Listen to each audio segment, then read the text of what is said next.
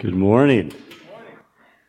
It is good to be with you here today in Rice. Uh, as many of you probably remember who I am, I'm somebody that has had been in town for a long time. We were part of uh, a church plant in Rice a number of years ago, and then Pastor Emil came and uh, had a heart for the community and kind of kicked us off again. And it is great to be back here in Rice. I've never been in this this building before.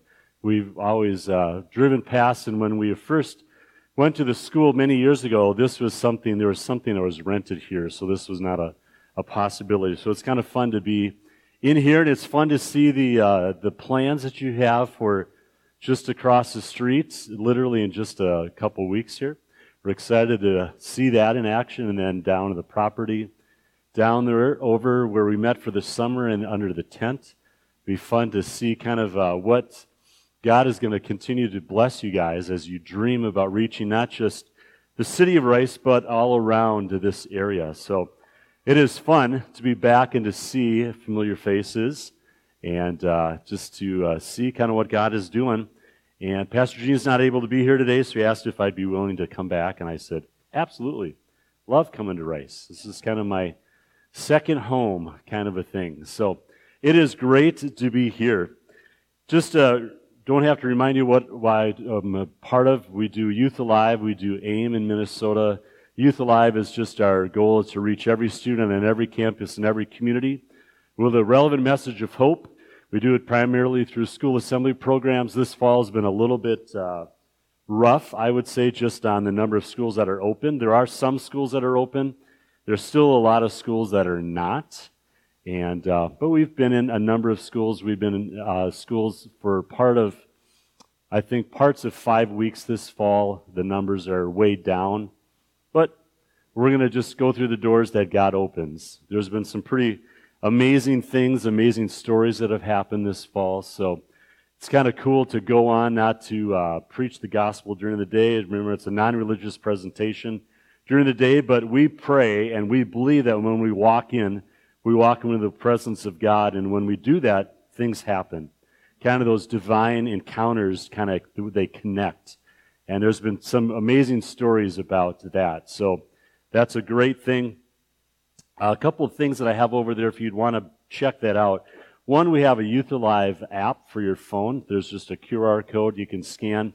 Just something that talks about kind of what we do, all the resources that we have are on our app. There's a just a tab for students, youth leaders, prayer, school assemblies, things like that.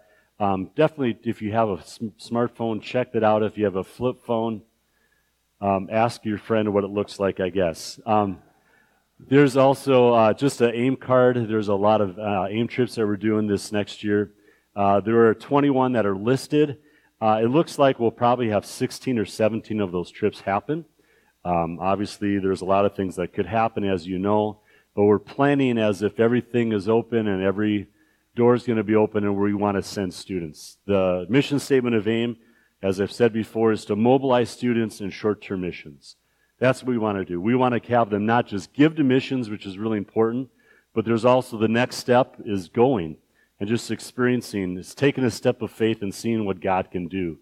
And uh, mobilizing students is something I, I feel very passionate about. And um, you can check out a card over there as well. Our website on that is just minnesotaim.com. Check it out. There's some cool stuff. If you have Instagram, not on your flip phone, but on your smartphone, uh, just Minnesota AIM is our Instagram name.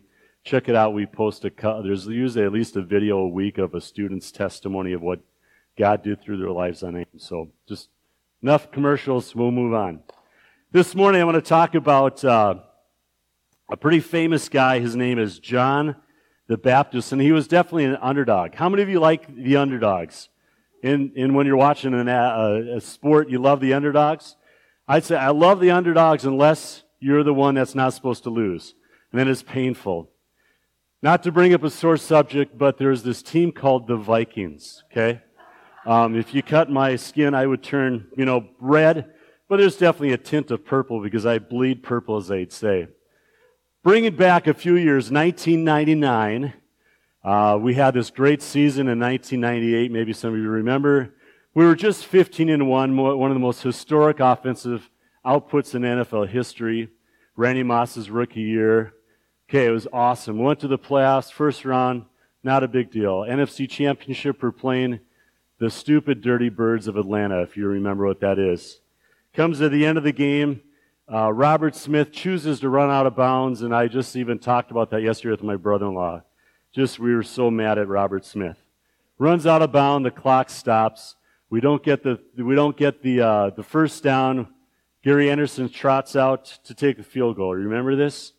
And uh, he was just statistically pretty solid. It was a 30 yard, 38 yard field goal, and he was 35 for 35 and he was 100% on his point after attempts as well. Trots out. We know we're going up by 10, not a big deal. And he kicks the ball, and my heart drops as he kicks it wide right. Atlanta takes over. They throw this Hail Mary down to the sideline. They catch it. They go to overtime. Needless to say, we lose, correct? I hate the Atlanta Falcons so much. Every to this day, there's I will never cheer for the Atlanta Falcons. The Saints I hate even worse. And after the 41 donut in 2001 NFC Championship game, I hate the Giants, okay? So I hate the underdogs, but when you're on top and you win, it's great. But the underdogs are something that I cheer for often. John the Baptist is definitely one of these underdog type guys. So John the Baptist has this name in Scripture, and I just have to say right off the top, John is not a Baptist. Okay? Just to make that clear. According to a very re- reputable source called Wikipedia, there are 31, uh, 31 different uh, Baptist denominations in the United States. He is not a Baptist of any affiliation. It's not a noun. It's not who he is. It's what he does. John is the baptizer. Okay. Just not confuse you. But John was definitely an underdog. He was somebody that had a great ministry, but he was never really the front man. He was named, or he was referred to oftentimes as a front runner to Jesus. His whole job was to set up the success of Jesus' ministry. And this morning, I want to challenge you to be like a John to accept the role that God has given you so that you can set up whoever it is behind you for success. Could be in ministry, could be in your family, could be as a parent, could be as a spouse, could be as a worker in the church, whatever it is. Your job is to accept the role God has for you so that you can set up whoever it is for success. Let's look at John if we can. Turn to Mark chapter 1. We want to look at John's life a little bit this morning. And as you do that, let me give you just a little background more about John. John the Baptist really kicks off the uh, four Gospels of Matthew, Mark, Luke, and John. The story of, of Mark and Jesus really starts um, the earliest. Before Jesus was born, Mary had visited Elizabeth, and we know that when Mary walked into the womb, or into the room, uh, John the Baptist jumped within Elizabeth's stomach was full of the Holy Spirit. She says, You are greatly blessed. And Mary realizes that this is something of, of great importance of who she is pregnant with. And in the gospel, John is described as someone that is a front runner to Jesus. He's gaining quite the reputation outside the city of, of Jerusalem, living in the Judea. He's kind of this wild man. You guys, you've seen Duck Dynasty, right? Phil Robertson is a uh, interesting character. He uh, blurts things out. He's got the big beard. He's a hunting, fishing guy. He just is pretty raw, right? John the Baptist would be kind of like I envision John the Baptist as Phil Robertson. Because he's somebody that just speaks his mind. It doesn't matter what he does. Luke chapter 3, he's talking to the Pharisees and he calls them a brood of vipers, or basically you're a bunch of slimy snakes. You know, maybe not exactly who you want to use the term to people in religious authority, but he just speaks his mind and he's blunt. And he's living out in the wilderness, and it says uh, he eats locusts, he uh, eats honey, wild honey, he wears camel hair clothing, and a leather belt. I mean, this guy is a reality star, TV star. Couldn't you see a, a reality TV show about John the Baptist? I mean, hidden cameras following him around. Things he says would be super entertaining. I would absolutely watch that show. But John the Baptist is somebody that is gaining all this reputation, but he constantly is saying the same message. I'm not the one you're looking for. I'm not the guy. There's somebody behind me that I, I can't even, I'm not even worthy to, to untie his sandals. I'm not worthy to do anything, and my job is really to set the way for the guy that follows him. Luke chapter 3, verse 16, John answers them all, and he says, I baptize with water, but the one who is more power, powerful than I will come, the straps of whose sandals I'm not worthy to untie. He will baptize you with the Holy Spirit and with fire. So John could have been the guy. John was the guy in many people's minds. People were crowding around him because he was the guy, but he constantly said, I'm not the guy. I'm not him. There's somebody that's following me that is much greater. That's called knowing your role. He could have taken the stage. He could have created a great following. I even think he could have probably had an uh, insurrection. He could have probably had a, a big crowd of people that would storm the temple and take it over by force. But he kept saying, I'm not the guy. Because he knew his role. Let's read Mark chapter 1. It says, The beginning of the good news about Jesus, the Messiah, the Son of God, as is written in Isaiah the prophet. I will send my messenger ahead of you who will prepare your way. A voice of one calling in the wilderness, Prepare the way for the Lord, make straight paths for him. And so John the Baptist appeared in the wilderness, preaching a baptism of repentance for the forgiveness of sins. The whole Judean countryside and all the people of Jerusalem went out to him. Confessing their sins, they were baptized by him in the Jordan River. John wore a clothing made of camel's hair, with a leather belt around his waist. He ate locusts and wild honey. And this was his message After me comes the one more powerful than I. The straps of whose sandals I'm not worthy to stoop down and untie. I baptize you with water, but he will baptize you with the Holy Spirit. I love John that he's comfortable knowing his role. Being in charge is really fun. People look to you for decisions. It's kind of fun. It's easy for it to go to your head. As a pastor, you're looked to as somebody that should know all the answers to all the questions. But I love the fact that John constantly says, I'm not him. I'm not the guy. He points to Jesus all the time. And when God is calling him to that kind of ministry, he accepts that role. And I love people that just accept their role in ministry. There's a book here called uh, Watermark. It's kind of a cool book. I'd highly recommend it. It's written by this guy named Bobby Lokinen. It's a book God challenged me to write a number of years ago, and let me read you a story from it. Uh, it's a it's a kind of a devotional book and a prep uh, material for those that are going on a missions trip.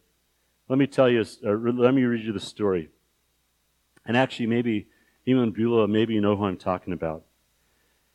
Vern was a retired bachelor in our church, and he lived in a little one room house.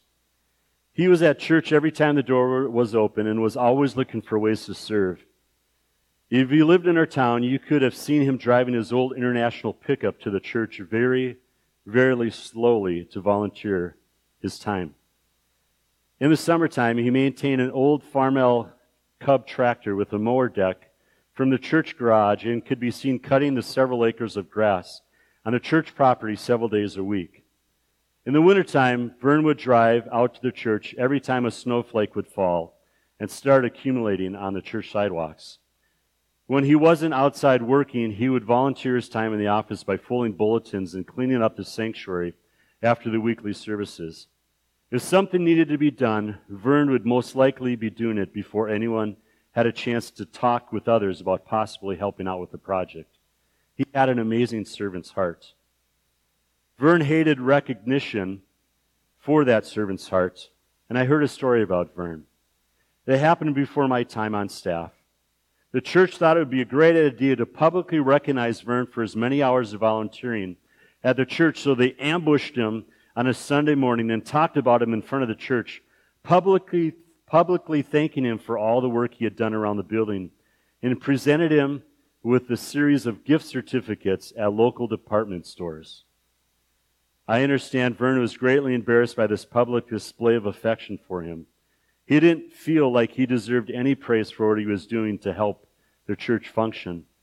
And upon his death, it is common belief that Vern never cashed that gift certificate at the store because it could be viewed as prideful and accepting praise from man versus God.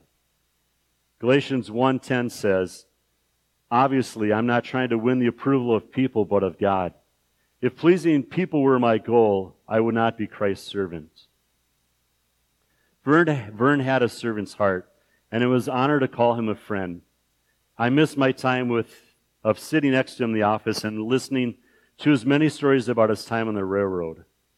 I still marvel at his unwillingness to accept praise from man. What a pure heart he had. I wish I could spend more time with him. More time, more telling though. I wish I could honestly say that I had a heart like Vern.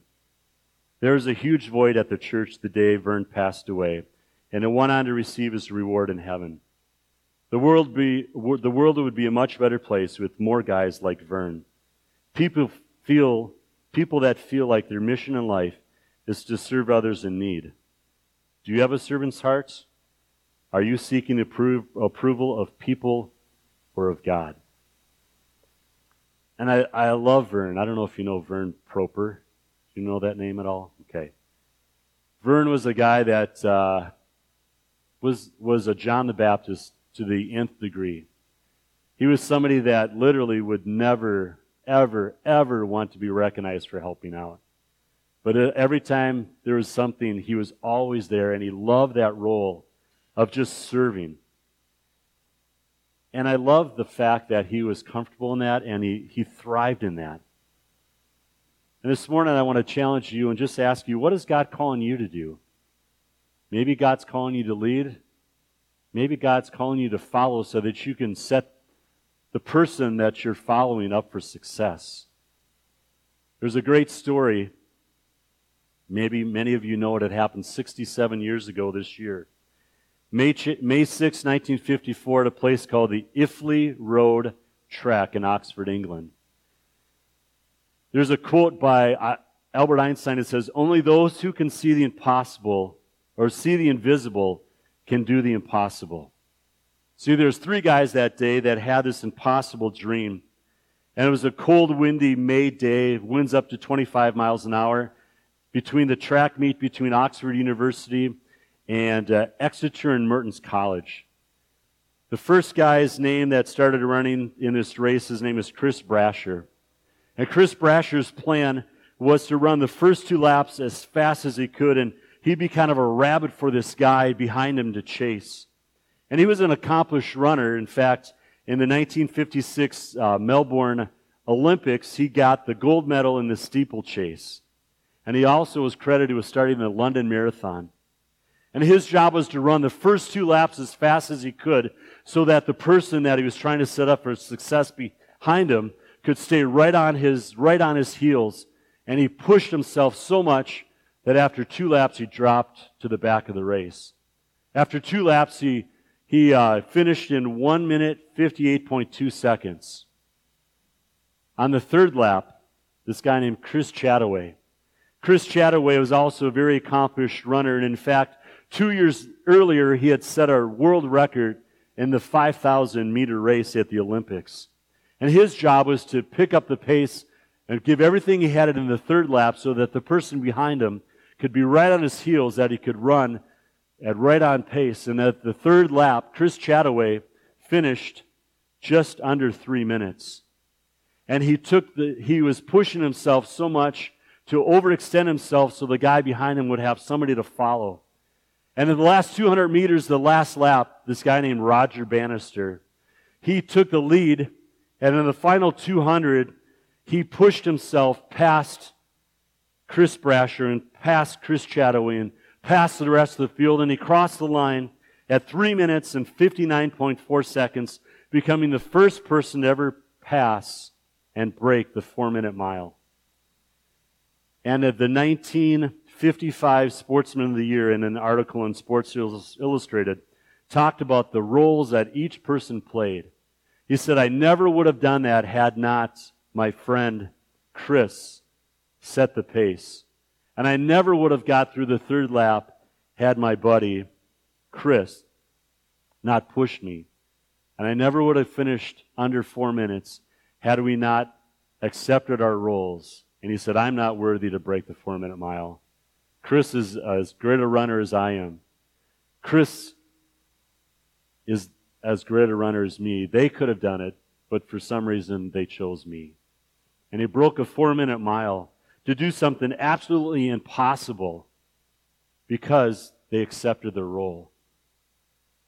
My question for you is what role is God asking you to do? There's a story from the Washington Post. I believe it's the Washington Post of a guy by the name of Jer- Jermaine Washington. He did something amazing that many people are talked about. He had a he became a kidney donor, given a vital organ to a woman he describes as just a friend.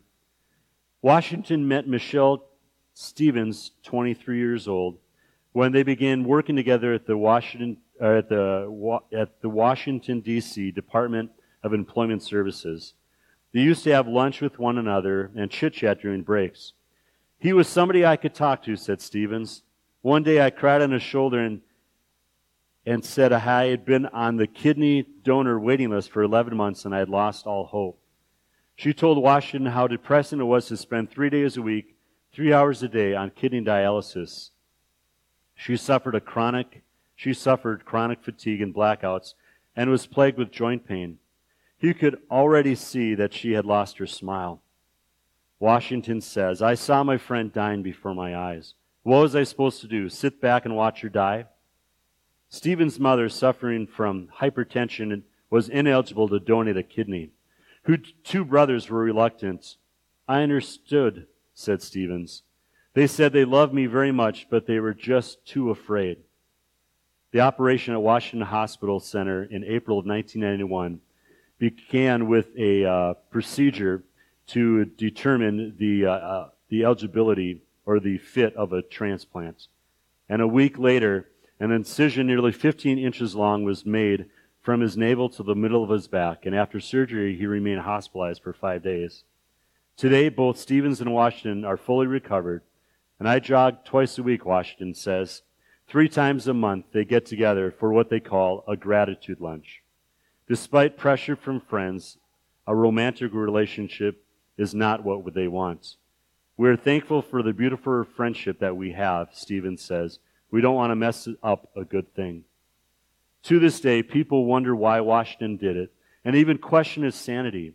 But when one admirer asked him where he found the courage to give away a kidney, he answered the skeptics by saying, I prayed about it, I asked God for guidance, and that's what I got.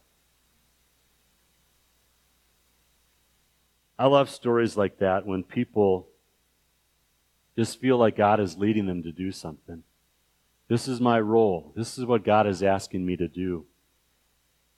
And in our life, I think God is asking us to fill a role, kind of like John the Baptist. We like to be in charge all the time. I don't think that's really God's role all the time in every area of our life. I think in our life, God has asked us to fill roles as as a parent.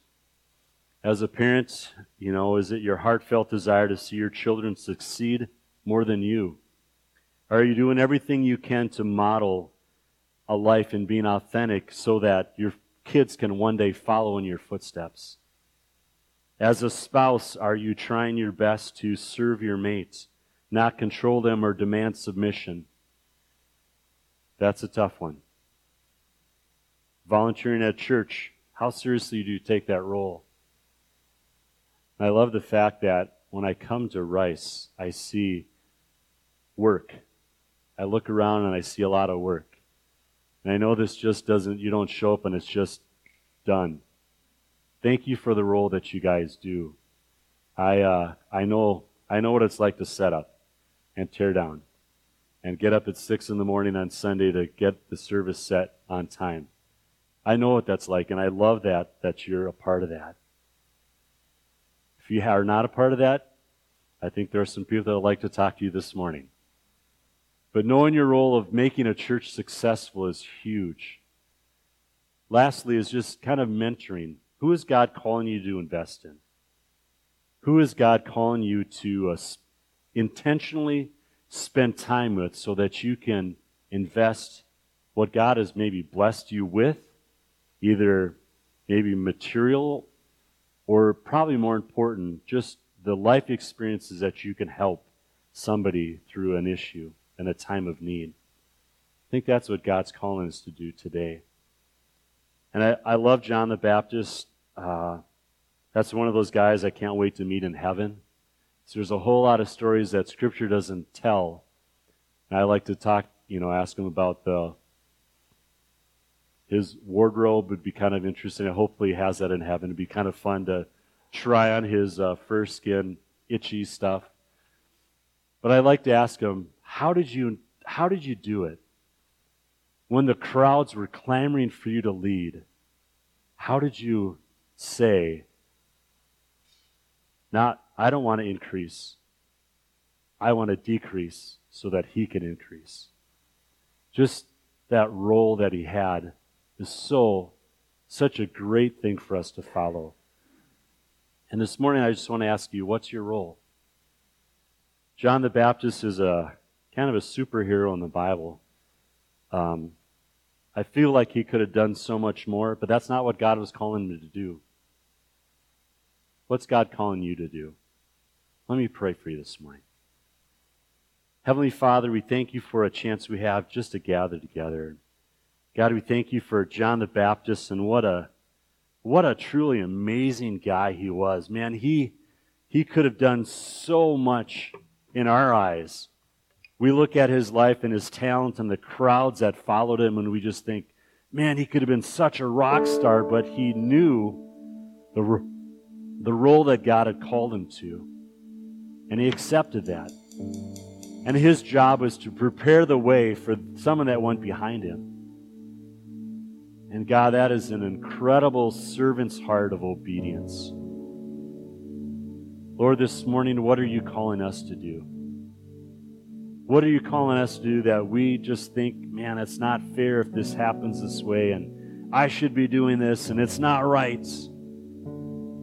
But God, I pray for just a little attitude correction in some of our lives, and Lord, even in my heart. Lord, the role that you've called me to. Lord, I need to be more obedient maybe than I am. And Lord, I pray that as we all leave this morning, I pray that you would just bring one thing to mind that we can truly change our efforts, change our attitude, so that we can truly be in better obedience to what you're calling us to do. Lord, I pray for just a just a continuation of a of a servant's heart of this congregation to love the Rice area, to love the area around this. Lord, give us opportunities to serve. And with that, Lord, create great pathways for us to just influence and love this community to Jesus. Lord, I pray that you would remind us of that as we leave in a few minutes. Lord, thank you for our time together this morning. In Jesus' name.